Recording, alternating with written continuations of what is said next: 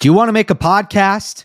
Spotify's got a platform that lets you make one super easily. It's called Spotify for Podcasters. It lets you record and edit podcasts right from your phone or computer. So no matter what your setup is like, you can start creating today. Then you can distribute your podcast to Spotify and everywhere else podcasts are heard. Video podcasts are also available on Spotify. You know, I love that. And I promise you, the other platforms don't offer that. With Spotify for podcasters, you can also earn money in a variety of ways, including ads and podcast subscriptions. And best of all, it's totally free with no catch. I've been using Spotify for podcasters from the very start. I highly recommend you give it a try. Just don't post on Monday. Download the Spotify for Podcasters app or go to www.spotify.com slash podcasters to get started. Welcome, everyone, to Monday Match Analysis. I'm Gill Gross. Dubai and Acapulco will be the focus of this week's Monday Match Analysis. Lots of good stuff to get into. Alex de Minaur in Acapulco over Tommy Paul in the final. Daniil Medvedev making it three in a row in Dubai. Beats Andrey Rublev decisively in that final, but he beat Novak Djokovic in the semifinal, and I am certainly going to be discussing that. Indian Wells draw just came out as I'm recording this. Like it just came out. So as soon as I'm done with this, I'm going to dig into that draw and I'll have uh, the full Indian Wells preview and predictions video out in uh, probably about 24 hours from from now. So it'll be uh, Tuesday. Actually, it'll be less than 24 hours. All right, it'll be it'll be Tuesday where I'm at, and uh, I will get it out pretty quickly. Pretty quickly. All right. Let's start with Medvedev. Actually, no. Let let me just quick quick uh, to not ignore the third event on the ATP side. Uh, Nicolas Jarry, good for him. Great crowds in Santiago, Chile, especially because that's where Jarry is from. And uh, apparently his family like owns the tournament. Uh, but he had never won there. He had never won a match there. He was 0 2. And he goes all the way. He wins the title. The guy's had a crazy career. He won his maiden title in Båstad, Sweden, a couple years back. Ended up losing his next nine matches and failing a drug test. So he went from winning his maiden title on the tour to losing his ranking, literally losing his ranking. And he's had to come all the way back and climb up. And these last couple years, he's done that. And now I think he's, you know, pretty much officially back. Uh, he's got really big weapons. So let's see if he can build on this. Tends to kind of run hot and cold as a player. Uh, you look at recent Santiago champions, it hasn't really been a, a, tournament that has indicated future success, I'm afraid. Pedro Martinez won it last year, really didn't do much for the rest of the year. I was a bit underwhelmed by Martinez's 2022. Uh, Garin won it in 2021. Things kind of took a downturn after uh, that title for Cristian Garin, who's, of course, also Chilean. Uh, and then Thiago Seyboth Wild won it in 2020. Wild or Wild. I still think a lot of people call him Wild, but I think the correct way is Wild. And then the pandemic hit in March. He hasn't been the. He actually, it, it's kind of a sad story. He hasn't been in the picture since. Like he's been really bad and hasn't been able to get to that same level at all. He beat Casper Ruud in that final, and then the pandemic hit. He was never the same. Unfortunate story there. I hope that we see him uh, again soon Anyway, that's kind of besides the point. So congratulations to uh, to Nicolas Jarry. I'm not going to be able to get any deeper than that. Medvedev. Let's start with the Djokovic semifinal.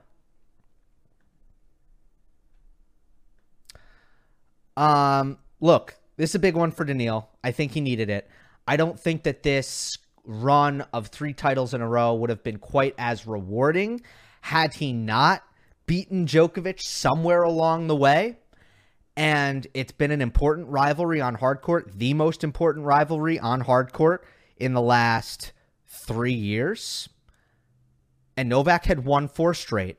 And that match in Adelaide earlier in the year, other than the 2021 Australian Open final, that was the worst Djokovic has really beaten Medvedev. It, it didn't feel like an interesting and competitive match, which is really not how their head to head has been recently. So, especially with that in mind, just how Novak beat him the last time, I think it was important for Medvedev to get this win. And frankly, he was really well positioned to get this win. I expected him to win the match because of uh, the the circumstances that I will get into.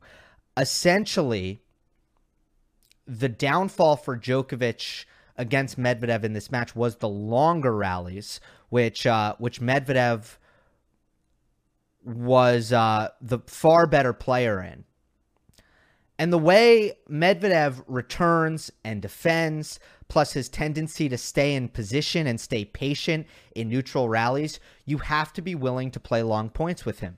It might not be your plan, it might not be what you want to do against Daniil Medvedev, but sometimes it's going to happen. And when it happens, you have to be ready to hang. And Djokovic's rally tolerance and fitness was not even close. The cardio was not there. He was bailing out of rallies. He was letting the longer rallies affect his performance on subsequent points in terms of just looking for quick finishes. And the rally length statistics kind of flesh this out. So, eight shots or less. Djokovic won 54 to 51. Eight shots or less. Nine shots or more was 10 to 5 Medvedev. The main story for me in my analysis of this Djokovic Medvedev head to head is that Novak, ever since he started really looking to keep points as short as possible, come forward, serve and volley, really attack the plus one ball behind his serve, and drop shot a lot, slice a lot. Like ever since he really started throwing the kitchen sink at Medvedev and did not allow him to kind of get into these physical wars, coax him into these physical wars. Djokovic has played him really well, and other than the 2020, uh, the 2022 U.S. Open loss, I feel like Djokovic has had the edge against Medvedev every single time since Novak made that adjustment. This was a match where I don't think that the point shortening really failed Novak, although he definitely missed some really crucial volleys in this match in big spots that were costly. But really it was the fact that that when he wasn't able to shorten the point, he couldn't even be competitive. And and that that was different, right? Because yes, I feel like Medvedev and Djokovic has been have been able to have really close and intriguing battles from the back of the court in neutral situations. I think it's been really, really like Medvedev is right there. That's how I felt for a long time that Medvedev is right there. And I think Djokovic felt that way also. So he was like, "Oh, this guy plays me well from neutral in on in baseline rallies. Well, I better avoid that. I better avoid that altogether." And it was effective. In this match, it's not that Djokovic wasn't able to effectively avoid that. It's that instead of that being like that 50 50 tussle from neutral, it wasn't 50 50. It was like Medvedev, big advantage. And again, I think it came down to the fitness that wasn't allowing Djokovic to hang in those rallies. And this is classic Novak in March. So, well, look, I think Medvedev is playing a fantastic level, and I hope that I hope that nobody gets the wrong idea here. But at the same time, I think that this wasn't a good version of Novak Djokovic that Medvedev beat, uh, which has been on par with what we've seen Djokovic at this time of year. Throw the hamstring stuff aside. Like, I don't know how the hamstring changed Djokovic's February, you know, wanting that hamstring to heal. Throw that aside because this has been kind of par for the course for a couple of years now, where I just don't think Novak wants to work very hard in February after the Australian Open, nor should he. Like, it's a rest period, it's a vacation period. That's how it is. And you, you look at his results at the Sunshine Double. Granted, he hasn't been able to play that since 2019. You look at his results at Monte Carlo, which is usually, I think, first week of April. It is, yeah, first week of April. Uh, they just haven't been as good. Uh, it's been his worst time of year. And I, to me, he's looked out of shape for the last couple years at this time of year. And this is just more of that. And yeah, it doesn't always matter on a quick surface like Dubai. The way Djokovic is serving and hitting his forehand, it's not going to matter against a lot of guys. I mean, look, this was a semifinal match. Djokovic is still was able to play a high level last week. But against Medvedev, with his returning in defense, he's going to drag you into the physical trenches. And Djokovic wasn't ready to do that. Uh, before I get into the Rublev final, let me just break that up with my take on Medvedev winning his third title in a row. A couple of patterns here.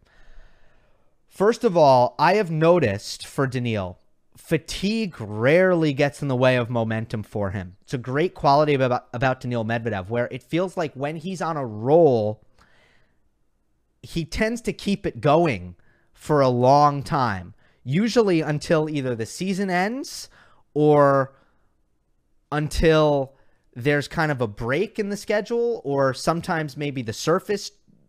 I mean, uh, this doesn't really happen uh, late in the year, but in this case, well, now let's see what happens because uh, the surfaces are about to slow down for a really long time now. Indian Wells, Miami, Clay, we're not going to get quick surfaces for a long time. So now we're going to see how Medvedev deals with that. But rarely does fatigue get in the way of momentum for him. And we saw that in the summer of 2019, where he made the final of Washington, and then Canada, and then Cincinnati, and then the U.S. Open. And you'll remember throughout that entire run, it's like, all right, Daniil, good job, buddy, but like you're going to get tired now, right? All right, you're going to get tired now, right? Especially coming into the U.S. Open, where he had the massive summer, but there was a feeling coming into the U.S. Open where, as well as he played, surely he wasn't going to have the legs or the gas to actually be a threat in New York. And then he went five sets a bunch, and then he looked really injured. He looked like the walking dead in that tournament. And then somehow he made the final again. And then he mounted a comeback from down two sets to love against Nadal. So that was kind of our introduction, summer of 2019, to Daniil Medvedev as a top level player. And ever since then, we've seen that a couple of other times in t- both 2020 and 2021. He went back to back, making uh, the final of the Paris Masters and then the year end championships. Granted, there is a week in between, but I still think physically that's a really, really tough thing to do. And I've never gotten the sense that when Medvedev makes a final, that he usually loses early the next week. He's just not that kind of player. And that's a really good quality about him. So here he kind of shows that again and wins three titles in three weeks, which is something that is supposed to be really, really rare because it's super hard to do. But for some reason, it's happened three years in a row now. It didn't happen for 10 years. Murray did it in 2011. Uh, I don't have the exact tournaments, but I know that it was Shanghai, it was Bangkok, and I don't know what else. I don't know the third tournament. But Murray did it uh, during the Asian swing after the U.S. Open in 2011. And then it was 10 years. Nobody did it for 10 years. Casper Ruud did it in 2021 on clay after Wimbledon when most of the tour was in Tokyo for the Olympics. So it was really impressive. It was Ruud's, you know, first first time Ruud really tore up the tour week in and week out for a for a stretch of time. So it was it was great for Rude, but the fields weren't really good. FAA did it last year on the indoor hard courts last October, which was really impressive, but with the the fact that they were indoor hard courts and the fact that Felix was was serving and hitting his forehand as well as he was, I don't think it was like a really impressive physical feat, you know? And I just think it's a little bit easier to do that indoors. Felix ends up winning Florence. That was not a good field in Florence at all. He, he should have won that title. Then he wins Antwerp. Uh, not a great field in terms of his path. And then Basel, that was the really good one. Basel, he beats Alcaraz in the semis, uh, Rune in the final. But yeah, surely Medvedev's of the three was the most impressive. So there's some historical context because, uh, you know, Rotterdam, stacked field, Doha, and Dubai. Those are good fields, really good fields. Let's get into the Rublev final now. First of all, background on the head to head. Rublev had lost the first 13 sets against Medvedev. It was the most famous, maybe nightmare matchup on tour because Rublev had even said when we were kids growing up in Russia, I just couldn't beat Daniil. And then in the second set in Cincinnati, Medvedev runs into the camera and loses his mind. Rublev beats Medvedev for the first time there in Cincinnati. And then last year in Turin, on the quickest courts, some of the quickest courts I've ever seen, fastest courts that that I think exist on the ATP tour uh, in in Turin. Rublev won in the third set tiebreak, but Andrey, man, was so impressive in that match. It was the most patient I've ever seen Rublev play from the baseline in my life. I've never seen him play more patient from the baseline. So suddenly Rublev's won two straight, but I don't know. I still felt like it was a, a not a good matchup for Rublev. It didn't change my mind. Like Tsitsipas Medvedev, I no longer feel like is a bad matchup for Tsitsipas as I used to. This one does not have me convinced, did not have me convinced coming into the match. And lo and behold, Rublev ran into a lot of the same issues that I felt we were seeing early on in the head to head. I mean, the biggest thing is that Rublev really struggles to finish with his forehand against Daniil Medvedev because Medvedev is not only an unbelievable absorber of linear power, but is also so dynamite out of his backhand that he takes away really Rublev's favorite pattern, which is really clubbing the inside out forehand into the righty backhand and uh, playing forehands from the ad side of the court. And just, you know, Rublev generally will just blast right through you. And you just can't blast through Medvedev. It doesn't work, uh, especially when he's eight, you know, to 15 feet behind the baseline. You're not going to be able to get through him with your forehand from the back of the court, really, no matter who you are. Um, and as a result, Rublev needs to kind of do a little bit more. So eh, he did in this match. At least he tried. Um, and I, I'll just kind of run through this where I feel like of all of Rublev's weaknesses, volleys, second serve, composure, backhand defense, felt like all of them were an issue in this match. It ends up being 6 2 6 2. Medvedev, by the way. Uh, but okay. So because Rublev can't really finish with his forehand like he wants to, he needs to kind of come forward when he gets short balls, when he's in advantageous positions. And he did. Like, to his credit, he did. And he ends up 12 of 18 at net, which seems okay. That's 67%. It seems fine. 67%. It's it's not amazing, but it's all right. But if you watch the match, you know that it could have been at the very least 17 of 18 points won because there's at least five bad mistakes at net that's that stuck out to me that I actually took note of. And I don't know what the last one is. Maybe Medvedev came up with a good good pass. I don't know. Uh, but we've covered, you know, situations like, I don't know, the Murray match, actually, the, the Murray final in Doha, where Medvedev came up with several great passing shots. This just wasn't one of those examples. Rublev should have been at least 17 of 18, or could have. I don't want to say should have because you're allowed to make a couple of mistakes. It's going to happen. But he could have been at least 17 of 18, and he ends up 12 of 18 uh, because he's not really clinical at net. Never has been I don't think he ever will be. But it really hurt him on a couple of service games as well, where he he ended up getting broken. And in fact, it should have hurt him first game of the second set, where he opened the game with back to back missed volleys uh, and went down love 30. He ended up holding there in the second set. Um, the other thing is the drop shot. Like, why? It's like he's never heard of the drop shot, never heard of her in her life. I don't know why I made the drop shot a female, but uh, Rublev, drop shot, never heard of her. Never heard of her. And it's there. It's there for him. He just he won't use it. So credit to Andrey for coming forward. That's that's good, but could have probably mixed in the drop shot on the forehand side when he had short balls to attack. Other than that, he's he's not finding really a, an easy way through Daniil. And the defense and the movement is just unbelievable for Medvedev in this match. Uh, really, really great, especially on the backhand side. As I praise Medvedev, who I just think is so unbelievable, uh, unbelievably dexterous when he, his backhand side is under pressure.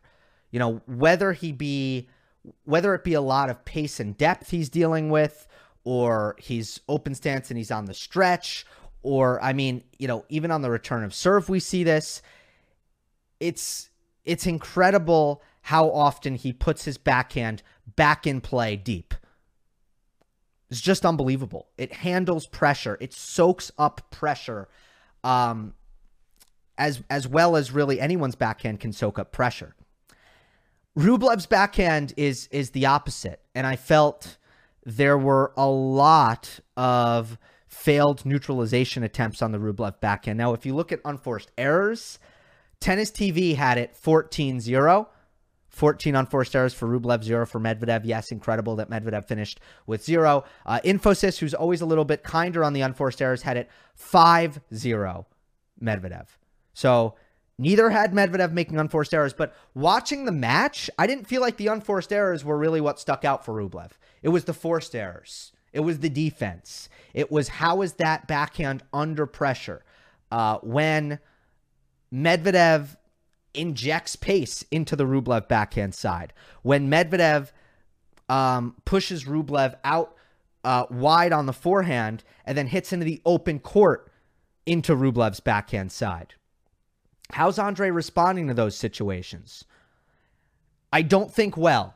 I think we get a lot of forced errors, at least from from my eyes. You know, there's a lot because I actually like Rublev's backhand when he has time on the ball. I like it. I think he takes the ball down the line on his backhand side much better than most. And I think it's it's oftentimes a key for for Andrey and it helps him win a lot when he's taking his backhand down the line with precision and hurting opponents with that shot. I think he does that great. But I'm not talking about when he has time and he's able to step in and and hit aggressive and offensive backhand down the line. I'm not talking about that shot. I'm saying when he's on the run, when he's under pressure, that's where I think it's a bad backhand. On the open stance, when he tries to drive it, I think there's something that goes wrong technically there, and there's a lot in the net, which you hate to see when when you're looking at defense. I don't like to see balls in the net when someone's trying to defend. No coaches do. No players do. That's where you should be really looking for uh, net clearance and depth. But Rublev tends to miss in the net all the time on his drive backhand uh, open stance. He when he slices it, it's not a good slice at all. It floats, it's weak, and Medvedev did a great job stepping around off of Rublev's uh, defensive slice cross court and hitting big forehands. And Medvedev's forehand is red hot right now, and it has been for three weeks. In these quick conditions, he's having no problem generating offense with it. Um, so essentially, just watching the match, what's the biggest thing that stood out in terms of technical disparity? Easy, easy answer for me. The difference in the ability for the backhands to withstand pressure. Second serve, Rublev averaged 80 miles per hour on the second serve, which I think is a problem. I mean, you can't hit it any slower. You can't hit it any slower than that. And I think part of it is Rublev seeing Medvedev's deep return position and just being like, all right, you know, it's not worth hitting a big second serve. You don't need to hit it 100 miles per hour, but like, can we get 95 maybe? Uh, just so that one time, maybe once or twice or three times or four times, you get the picture. Like, most of the time, Medvedev is going to hit a neutralizing second serve return and you're going to start the point even. That's what's going to happen most of the time because Medvedev is not an aggressive second serve returner. And I think Rublev kind of sees that and is like, okay, I'll roll it in uh, like a like an ITF player or like a junior and hit it 80 miles per hour, which is like again, it's it's as slow as you can really hit it at this level.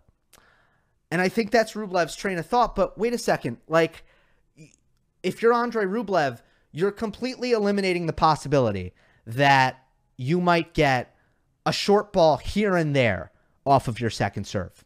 You might get a missed return here and there. Like occasionally, you might get a missed return. If you hit it 80, forget it. Like Medvedev's never going to miss if you're hitting it 80 miles per hour. And he's always going to have exactly, he's going to be able to do with the return whatever he wants. Rublev on the second serve, if we go to the stats for the match, uh, he won 29%, is 6 of 21. Is some of that just that Medvedev is winning from neutral because he's a better baseliner? Yeah, that's a lot of that. But but a lot of that is also the fact that the second per, the second serve is a lollipop, 80 miles per hour on average. Uh, Medvedev, on the other hand, he doesn't have the best second serve, but uh, I think one of the most important points of the match for Daniil in the second set was at 1 2 30 all. And Medvedev hit a second serve that went into the body, into Rublev's backhand hip. And then Medvedev hit a big forehand down the line for a winner. Plus one forehand winner off of a second serve. Rublev didn't get any of that. None of it. And there's also a difference in return position, which makes a difference, right? Uh, Medvedev, it's hard to hit a, a plus one winner on, on Medvedev off a second serve because he's actually uh, not taking the ball early off the return. So he's in great position to defend. Where Rublev tries to take it early, Medvedev goes body and jams him up. And on the deuce side, remember it's 30 all, on the deuce side, he actually gets Rublev moving the wrong direction to try to get out of the way of the ball. And that opens up the ad side of the court even more. But you see my point here? Most important point of the match Medvedev hits a serve plus one winner on a second serve. Rublev does, doesn't have any of that with, with 80 miles per hour second serves. You're never going to hit a plus one winner. Okay, so I hit on the volleys. I hit on the second serve. I hit on the backhand defense from Rublev. Uh, lastly, I just want to hit mentally, which continues to be a, a standout aspect for for Medvedev. Uh, he is so confident right now, and just he he's indestructible. I haven't seen him waver in three weeks. My uh, my qualm with with Rublev is that his level got worse. I thought in both sets after getting broken. I really liked the quality of tennis in the first six games of the first set, in the first six games of the second set. You know, both times I thought high quality tennis, good stuff from Rublev. Thought the level was high because Rublev, you know, I'm talking about his weaknesses I will say his strengths were strong. As much as his weaknesses were weak, his strengths were strong. I think he was really good on the forehand. I think he he was finding good, strong, aggressive baseline patterns. And and I mentioned, you know, the the 12 for 18 at the net. Like remember he he was coming forward and finishing points off at net um, with some effectiveness. And by the way, his first serve was uh, working decently well couple of free points in there, enough. I think in the 40% range of, of first serves on return. So, yeah, like first serve, forehand, a little bit of net play. Like things were working for Andrey. It's not like it was a awful performance, even though 6 2 6 2, it looks like that. I will say, each time Medvedev got the break of serve, Rublev dipped. He got frustrated. I don't think his focus was good. There were more there were more uh, routine unforced errors, regulation unforced errors, and I don't think his discipline was as good. Less patience from the baseline, which is really important when you're playing Daniil Medvedev and his defense, and you're not going to be able to blast through him. And it's going to take a lot of point construction. Really important that he's patient and disciplined. That's what stuck out so much to me about Rublev's win against Medvedev at the ATP Finals. So that comes down to composure. I praised Rublev's composure uh, when he beat Holger Rune at the Australian Open. Rublev in, in that match was the the player who was better of the two mentally, uh, because he he his he was playing the same way throughout. Uh, in this match, frustration is that because of their history uh, with one another? Maybe it could be. Um, the fact that Rublev kind of lacks a little bit of the belief against Medvedev, even after beating him uh, twice in a row, could be. I don't know. But it was very, very easy to see that the composure after the adversity of getting his serve broken wasn't awesome in this match. First set, second set, same thing. Let's go to Acapulco. Unfortunately, I had a crazy weekend. I would have liked to kind of maybe comment on the semifinals more than I'm able to, but I can't. Uh, yeah, huge win by de Minaur over Holger Rune. I wish I saw more of that. Obviously, Tommy Paul and Taylor Fritz played an absolute epic in their semifinal, uh, where Tommy was cramping and Fritz was throwing up, and it was the longest match in the history of the this uh, Acapulco event, and Tommy came through it. Uh, before I get to big picture stuff with Alex de Minaur, who won this one in three sets, uh, final score 3 6, 6 4, 6 1. Before I get into all that, uh, let me just go through the match. First set, Tommy Paul was uh, really, really tough in those ad side exchanges, and I felt that's where most of the match was being played. I I thought that this one was going to be really, really physical with how fast both these players are. They're both top five movers on hard court for me, and they don't have the best baseline finishing power. I've covered that with both of them. So, man, they're gonna they're gonna play some uh, they're going to play some rallies, and I, I felt like errors. I felt there's going to be a lot of errors in this match that was going to decide who was going to win these points. Less so winners. I felt you know winners are going to be hard to come by. It's going to be a lot of errors. So how that ended up materializing for me was mostly on the ad side, where Tommy Paul had really good active feet, first of all, creating himself inside out forehands and he was hitting really big, heavy inside out forehands.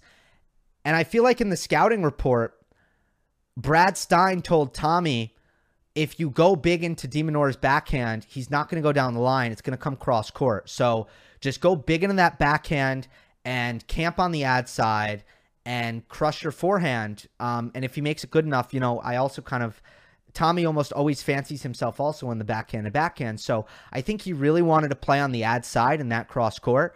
And it was super effective because uh, didn't have it at all on his backhand. It was the it was the weak link on the court. And the weak link on the court again was going to be really important in this matchup. Neither neither guy is really going to serve their opponent off the court. Neither guy is going to hit their opponent off the court. So who's going to find that weak link? And it was it was definitely de Minaur's backhand. And he couldn't change that pattern. Paul on the backhand side was extremely accurate as usual. He's so precise, amazing depth, terrific angles. And de Minaur just felt very much, you know, always trapped in the backhand in in backhand jail.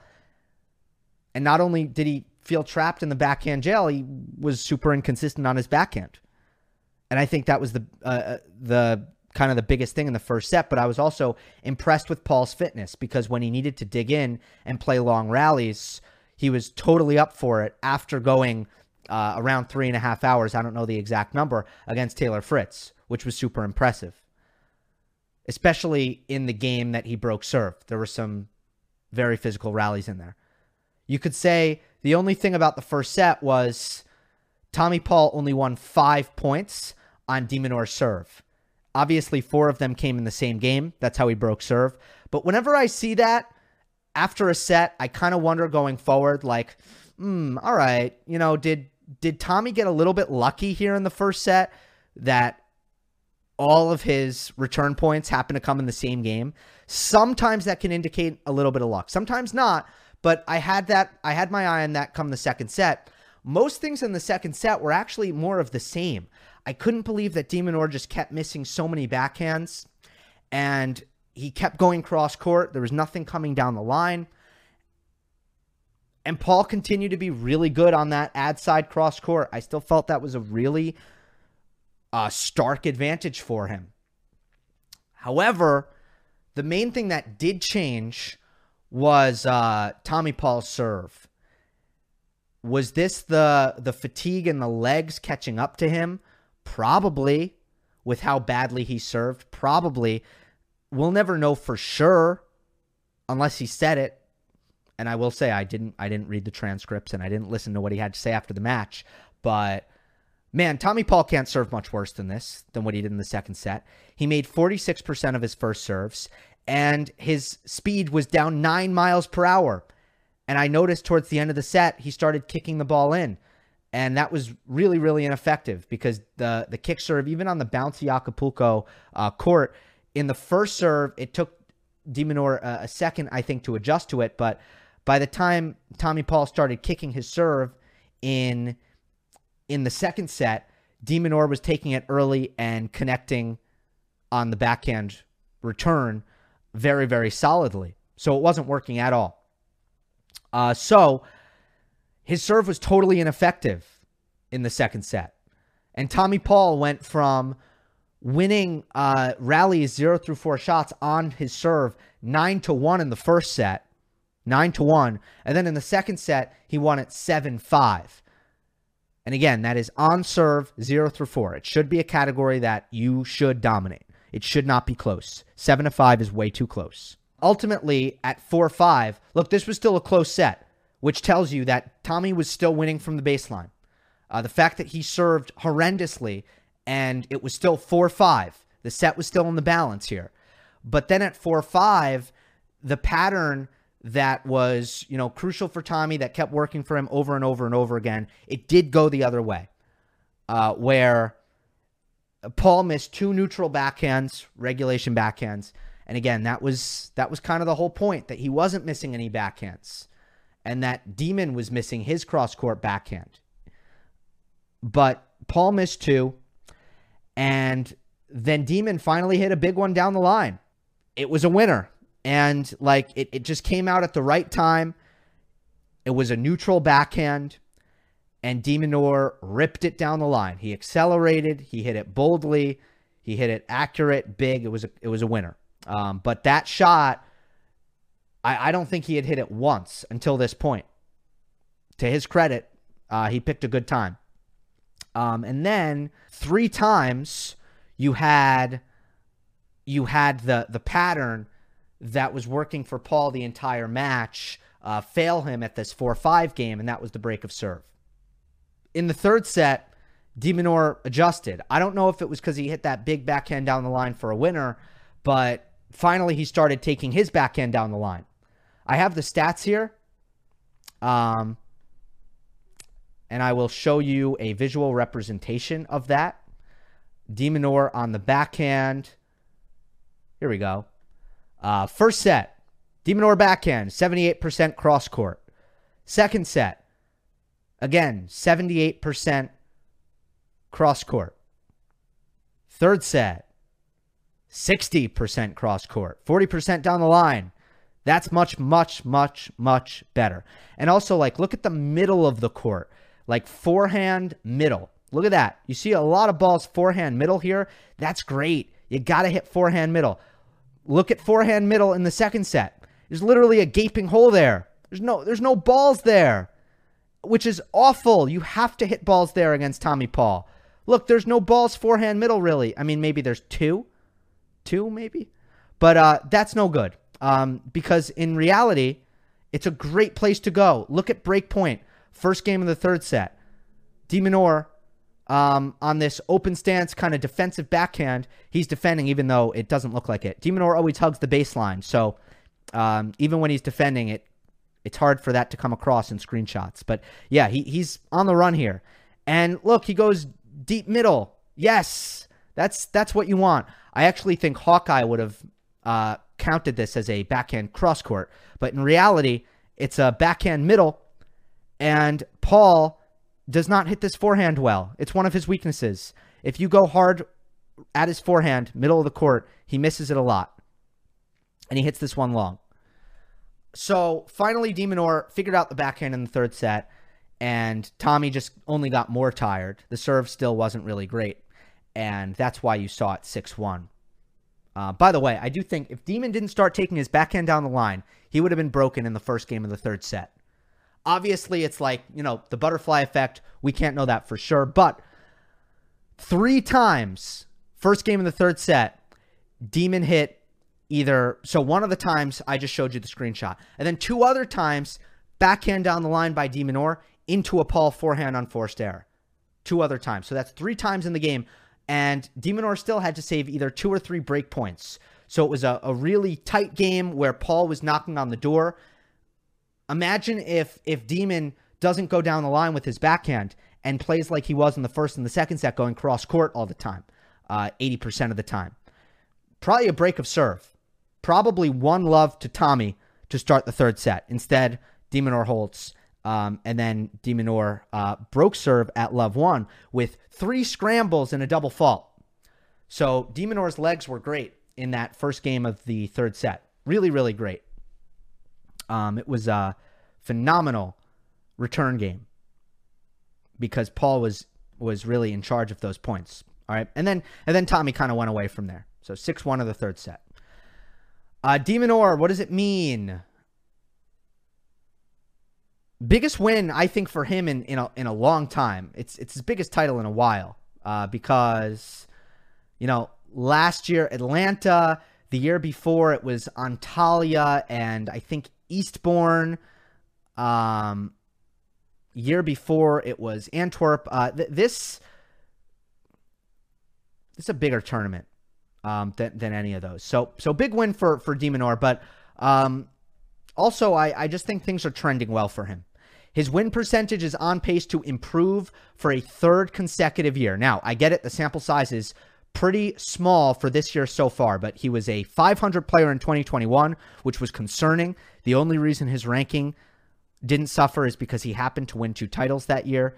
Uh, last year, it was 15 percentage points better at 65%. And this year, it's another 10 percentage points better. It's up to 75% with a 12 and 4 start to the year. Excellent. He's back in the top 20 for the first time since the U.S. Open in 2021. So it has been over a year now since he's been in the top 20, and he is now number 18. Interestingly enough, 18 historically is where he caps off. Uh, his career high is actually 15, but he really only spent two weeks there and one tournament. Wimbledon, uh, Wimbledon 2021, he came in as 15 in the world, and then he lost first round and went right back to being 18 in the world. So it was very short lived. Um, he's played like one or two events as uh, as 16, uh, or I'm sorry, 17, but really 18 is kind of if you look at the the history, his rankings history, he's played seven events in his career as world number 18. So that is where he's kind of been capped off. He's struggled to kind of break through that spot. Uh, just interesting. Is it? Does it really mean much? No, but you know, I, I, wanted to look at it because his rankings have been interesting to follow recently because it hasn't been the linear progression that you would want from a young player in the last couple years. de Minaur is still in his uh, early-ish 20s, yet it hasn't been that steady improvement that you want to see. So it's been interesting to see, you know, I was going through his rankings and uh, a couple of times he's been as high as 18, and that is kind of where he hasn't been able to keep progressing past in the rankings, right? On Tommy Paul, great effort this week. Uh, look, he's worked incredibly hard at his fitness, and he used to be horrible at recovering after long matches. Used to be a huge weakness of his, and he's gotten pretty good at it uh, by just working much, much, much, much, much harder than he ever has, and employing a full time physio, which is a, a new thing for him that he just started doing recently. It pays off with a win like he had in the semifinal against Taylor Fritz. You know, deep into the tournament, going three and a half hours. That's not easy. Uh, he was able to do that, and he was in this final against Alex de Minaur. It would have been kind of impressive, very impressive, I should say, if he won it, coming off of that physical semifinal. And he won the first set, and he was in it late in the second. Uh, didn't end up getting it done, but I think that there's uh, a lot of good signs for Tommy Paul. So that's all. Indian Wells preview coming out soon. Hope you enjoyed. Don't forget to subscribe. I'll see you next time. Our house is a mess. Come on in. I'm Amber Wallen, internet comedian, plant queen, and host of your new favorite podcast, Fly on the Wall. Okay, that's pretty presumptuous to assume that this is going to be their favorite podcast, by the way. Like, come on, Amber. Anyway, that wasp that you just heard interrupt me is my husband. And co host, Benjamin Wallen, also a comedian, and I host people at our home. I have a great wine collection in my cellar. Well, you mean the mini fridge? It's a mini It's a mini yeah. fridge. New New episodes of Fly on the Wallen drop every Wednesday. Listen in as we discuss relationships, books, and keeping our sweet baby kid alive while we make laughs on the internet. Subscribe to Fly on the Wallen wherever you get your podcasts.